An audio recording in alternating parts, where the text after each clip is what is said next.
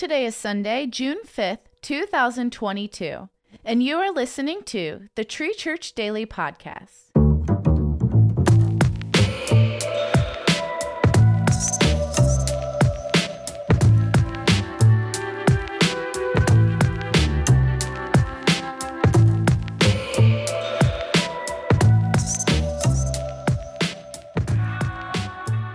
Reading comes from 1 Thessalonians 5, verse 24. He who calls you is faithful, he will surely do it. It's one of my favorite verses in the Bible, and one of the promises I need to remember the most.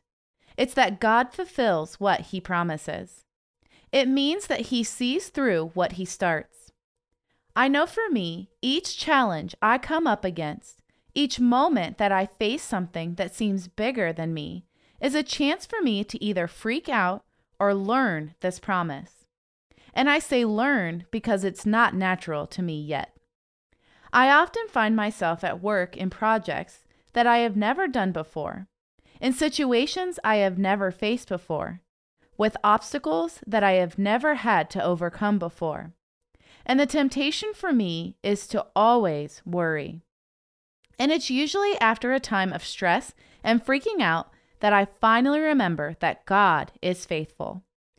So when a design doesn't come together, or someone is walking through something and I don't know what to say, when there just never seems like enough time in the day to do all that I have to do, those are the moments when God shows up for me and reminds me that He is faithful, that He brought me to those things, and that He can bring me through them, no matter how big or small the obstacle ahead.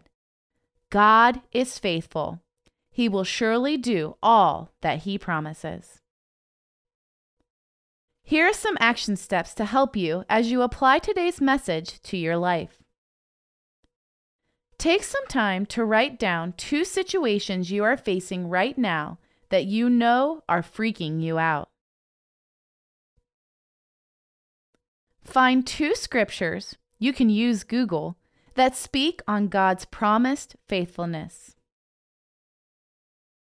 Let's pray. Heavenly Father, thank you for always being in control when my world feels like chaos.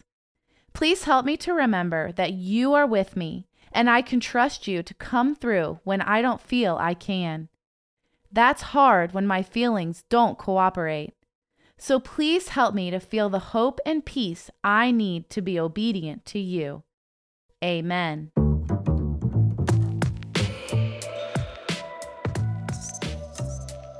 Today's Devo was written by Chris Reed and read by Stacy Crawford. Thank you for listening to the Tree Church Daily Podcast. Be sure to like and subscribe wherever you listen to your podcasts. And if you have found the Tree Church Daily Podcast helpful, be sure to share it with a friend. Have a great day.